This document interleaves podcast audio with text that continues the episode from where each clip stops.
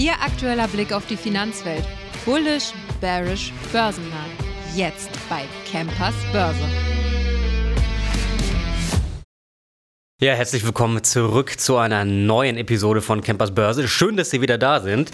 Äh, heute ein neuer DAX-Rekord. Schon wieder. Ich habe doch gesagt, dieses Jahr müssen wir die 17.000 noch sehen. 16.837 hieß es heute. Vorbörslich standen wir sogar minimal noch höher. Um 11 Uhr ging es dann leider wieder ein bisschen runter. ZEW-Umfragedaten leider etwas schwächer ausgefallen als vorher prognostiziert. Dann haben wir uns wieder hochgekämpft und jetzt gerade um 14.30 Uhr kam die Inflationsdaten aus den USA, die sind eigentlich genauso ausgefallen, wie sie erwartet waren. Man kann wieder nur ja, denken, dass wahrscheinlich sie nicht gut oder nicht wieder die Prognose übertroffen haben.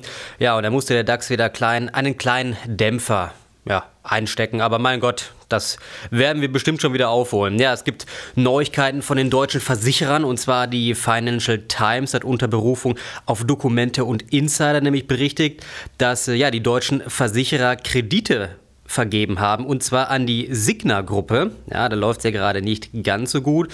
Und zwar von mehr als 3 Milliarden Euro. Teils börsennotierte Versicherer, äh, Munich Re beispielsweise dabei oder Allianz ähm, teils aber auch nicht börsennotierte Unternehmen. Wichtig ist für uns natürlich die Munich Re als Beispiel. Allianz hat ungefähr, also haben sie natürlich nicht bestätigt, sollen 300 Millionen Euro Kredit für ein Hochhaus in Berlin vergeben haben.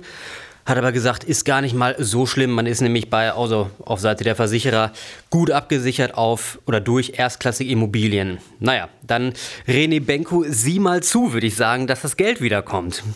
Bei Nvidia gibt es auch was Neues und zwar vor ein paar Monaten, wir erinnern uns, hatte der liebe Herr Biden ja verboten oder hatte angedroht, dass es dann Verbot bzw. Strafzölle geben soll für die Chips, die Nvidia nach China verkauft.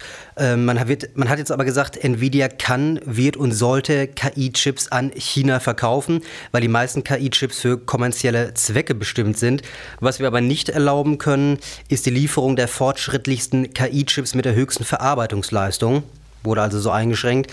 Und ähm, das sei auch dem Nvidia-CEO mit dem Raimondo vor einer Woche ein Gespräch geführt hatte, glasklar. Ja, da muss man schauen. Es gab nämlich auch eine neue Grenze für die Chips, also was für eine Leistung sie haben dürfen. Ähm, man spricht da über den A100 bzw. H100-Chip, also die ganz großen AI-Chips, die auch sehr, sehr teuer sind. Ich glaube, so ein Chip kostet 20.000 bis 30.000 Euro, also die ganz hochentwickelten Dinger.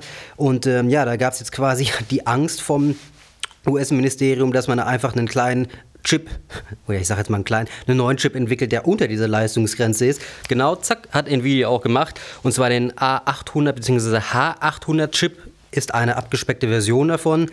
Aber man sagt auch, okay, man arbeitet jetzt mit Nvidia zusammen. Man will natürlich nicht den gesamten Verkauf beschränken, je nachdem, sonst würde da immer wieder quasi neue Schlupflöcher gefunden werden müssen. Und das will man natürlich auch nicht, weil man von Nvidia natürlich auch durch Steuerannahmen mit profitiert, ganz klar.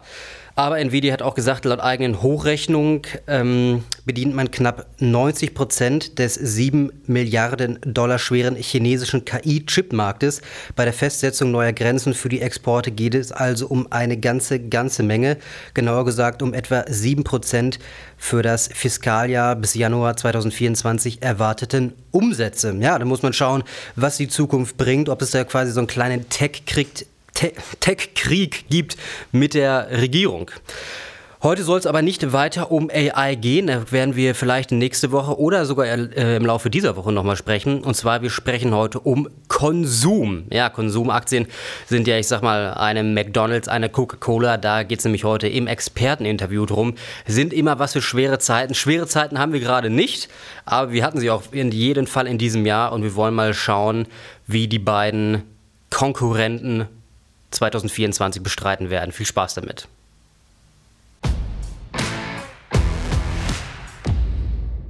Also, dann geht es jetzt weiter mit dem Experteninterview. Lukas Meyer bei mir zu Gast. Servus. Hallo Erik, grüß dich. Schön, dass du da bist. Du bist ja. bei uns für Konsum da und genau. auch zum Teil für Tech. Tech-Aktien, genau. Genau, wir wollen aber über Konsum heute mhm. sprechen.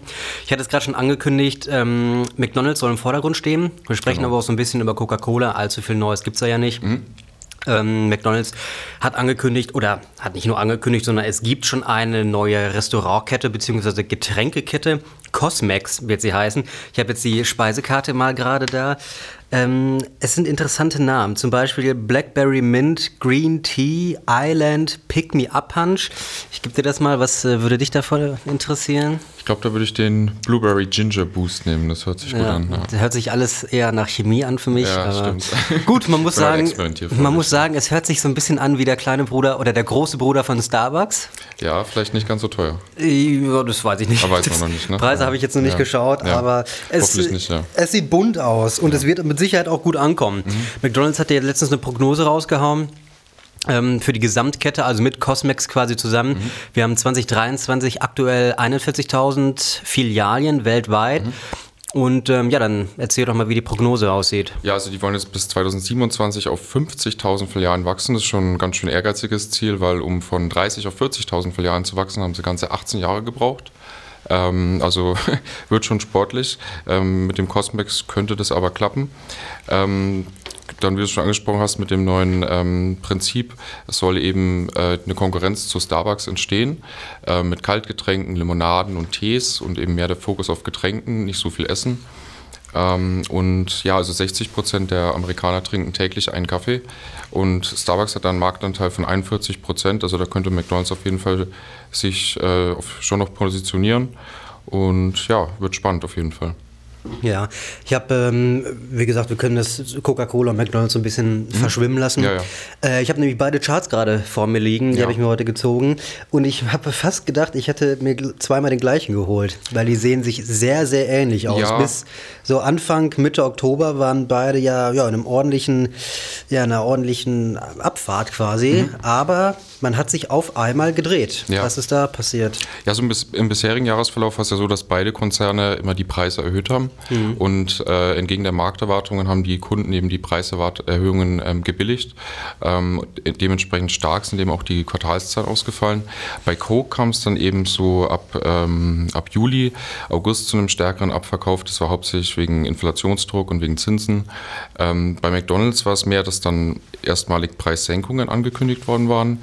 Äh, und dann kam natürlich noch der Vigovi-Schock. Also da gab es eine Studie von Morgan Stanley, ähm, wo eben 300 äh, äh, Nutzer dieser Spritze befragt worden sind und da haben 77 Prozent eben angegeben, dass sie ähm, Fastfood-Restaurants jetzt eben weniger frequentieren. Muss man aber auch dazu sagen, dass ähm, jetzt 300 Teilnehmer, Teilnehmer nicht unbedingt eine äh, repräsentative Studie sind. Und die Spritze ist ja auch recht teuer, also die kann sich nicht jeder leisten. Ähm, also die kostet, glaube ich, 1000 Dollar im Monat in den USA. Und ja, also kann man schon auch kritisch sehen. Aber die Studie wurde auch von Goldman Sachs dann eben rezitiert. Und von daher ähm, hat es schon auf jeden Fall auch äh, den Kurs deutlich abstürzen lassen und die Anleger besorgt. Ja. Ja, man muss auch sagen, also der Sinn oder der, die Funktion der Abnehmspritze ist natürlich jetzt nicht, dass die Leute auf einmal keinen keinen Bock mehr auf Fastfood haben, also nur speziell, sondern sie haben einfach keinen Hunger mehr. Ja, Ja. weil das Hungergefühl wird ja gekränkt. Und man müsste ja quasi, dass die Leute dann nicht mehr nach McDonalds gehen oder beispielsweise dann Coca-Cola konsumieren Ja. oder Fanta, whatever, wo wir jetzt halt heute von sprechen, dann müssten die Leute ja ihr Gesamtverhalten ändern. Genau. Ja, also diese 77 Prozent, okay, das ist jetzt natürlich eine repräsentative Studie, überhaupt keine Frage. Nach McDonalds gehen werden die meisten, aber wahrscheinlich trotzdem nochmal, Genau. nur nicht in dieser Frequenz. Ja. Und da wir ja eh einen sich immer weiter ansteigenden Bevölkerungszuwachs haben, ja, natürlich in den USA oder sonst Mhm. wo, ähm, die, Neu die Neukunden sind immer da, selbst wenn jetzt so ein Genau. paar ja, Patienten da weniger hingehen. Ich denke mal. Das stimmt, ja. Und die Bank of America hat eben auch gesagt, ähm, das ist eben auch zu früh, um ähm, Schlüsse um die Verbrauchergewohnheiten ähm, zu ziehen, weil es geht ja auch ein bisschen um Bequemlichkeit, warum man zu McDonalds geht, nicht immer nur um Hunger Richtig, oder um, um. Gewohnheit, es geht einfach schnell, es ist bequem. Und ja, von daher würde ich mir jetzt darauf nicht so sehr beziehen und vielleicht nicht so krass Schlüsse darauf ziehen, ähm, wegen dieser Vegovi-Spritze und mir da so, so starke Sorgen machen für McDonalds. Ja, dann lass uns einmal vielleicht so ein bisschen sprechen. Ähm, also wir haben jetzt gesprochen, wie 2023 gelaufen ist. Ähm, wie sieht denn die Prognose für 2024 aus? Ich hatte es am Anfang schon gesagt, die Prognose sind 50.000 Restaurants bei McDonald's. Ja, ähm, also vom umsatztechnisch werden 6% mehr Umsatz erwartet, äh, auf äh, gut 27 Milliarden. Äh, in diesem Jahr waren es jetzt bisher gut 8%, ähm, 22 ist der Umsatz leicht gesunken. Also es ist ein, ist ein, der Anstieg ist okay, ist jetzt nicht, äh, nicht weltbewegend und ähm, beim Gewinn wird eben auch 6% mehr erwartet. Ähm, das ist jetzt nicht, nicht weltbewegend, aber ist okay. Ähm, vom, vom, vom kurstechnischen her, also das durchschnittliche Kursziel für die McDonalds-Aktie ähm, liegt bei 313 Dollar und damit etwa äh, 9% über dem aktuellen Kurs. Ja, wurde jetzt alles mit dem neuen, also mit der Ankündigung von Cosmex, genau, wurde das ja alles das erhöht, habe ich gesehen. Mit ne? eingepreist und mit drin genau. in den Prognosen, genau. Und ähm, McDonalds dürfte auch nächstes Jahr ein bisschen günstiger werden, die Aktie, also das KGV ähm, der letzten zehn Jahre, also das historische durchschnittliche KGV liegt bei 24 und für nächstes Jahr wird ein KGV von 21 vorgesehen und das ist eben genau im Durchschnitt der Getränkebranche. Ja, ja, schöne Zusammenfassung, danke. Mhm. Ähm, dann lass uns noch einmal, Konsumaktien sind ja die Aktien quasi für die Krise. Konsumiert ja. wird immer, konsumieren mhm. müssen die Leute quasi. Gut, ob sie jetzt nach McDonalds müssen, ist eine Frage. Äh, auf der anderen Seite, sie machen es halt trotzdem, mhm. vollkommen egal. Wir haben es in, oder ich habe mir gerade auch noch mal den Chart seit Corona angeschaut, speziell ja. bei einer Coca-Cola. Natürlich haben die wie jede andere Aktie auch ähm, ja, diesen großen Einbruch natürlich mhm. mitgemacht, aber es gab da keinen wirklich großen Abwärtstrend mehr. Ne? Also klar, der große Schock war da, mhm. aber seitdem ging es immer weiter. Ja, irgendwann ist halt auch viel, viel schon eingepreist und ist halt einfach ein Standardwert, ähm, wo äh, ab gewissen Kursabschlägen sich jeder denkt, das ist jetzt die super Nachkaufschance. Ja. Ähm, und also Leute wie Warren Buffett oder so, die haben, also der hat 400 Millionen Coca-Cola-Aktien, ich glaube seit 2006 unverändert. Coca-Cola, ähm, kurz äh, als Einwurf, ist ja seine Lieblingsaktie, ist eine soweit ich das richtig sehe. Seine ja. Lieblingsaktie hat gesagt, das ist die einzige Aktie, die er niemals verkaufen würde. Und ich meine, also Coke wird immer konsumiert werden, es gehört ja auch Fanta dazu, Sprite, Fuse, Ice Tea. Die haben absolutes Marktmonopol und ähm, das wird immer äh, gefragt werden. Und ich meine, mit der Aktie wird man jetzt nicht Millionär, aber ähm, man wird auch nicht äh, einen Großteil seines angelegten Vermögens verlieren. Das ist einfach ein sicherer. Ja, ich hatte heute äh, noch gesehen oder heute noch gelesen, ähm, ist halt eine Aktie für langfristig. Genau, ne? super, mal, die, super langfristig. Dividendenperle also, ja, ja. unter anderem, mhm. ja, zahlen ja, was, weißt du aktuell, was die an Dividende zahlen? Äh, Coke zahlt aktuell ähm, 3,1 Prozent. Okay. Und mein, also Mac ist zum Vergleich sind 2,3 Prozent. Ja gut, äh, das, das ist ja ist, ist durchschnittlich, ist in Ordnung. Mhm. Da kann man gut mit leben, würde ich sagen. Ja. Ja, dann würde ich sagen, vielen Dank für deine Einschätzung. Sehr gerne. Dann, äh, liebe Zuhörer, ich hoffe, es hat Ihnen gefallen. Wir hören uns morgen in der nächsten Folge. Campers Börse, machen Sie es gut. Bis dahin.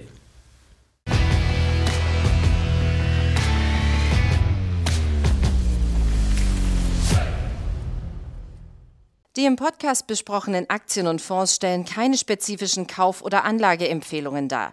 Die Moderatoren oder der Verlag haften nicht für etwaige Verluste, die aufgrund der Umsetzung der Gedanken oder Ideen entstehen.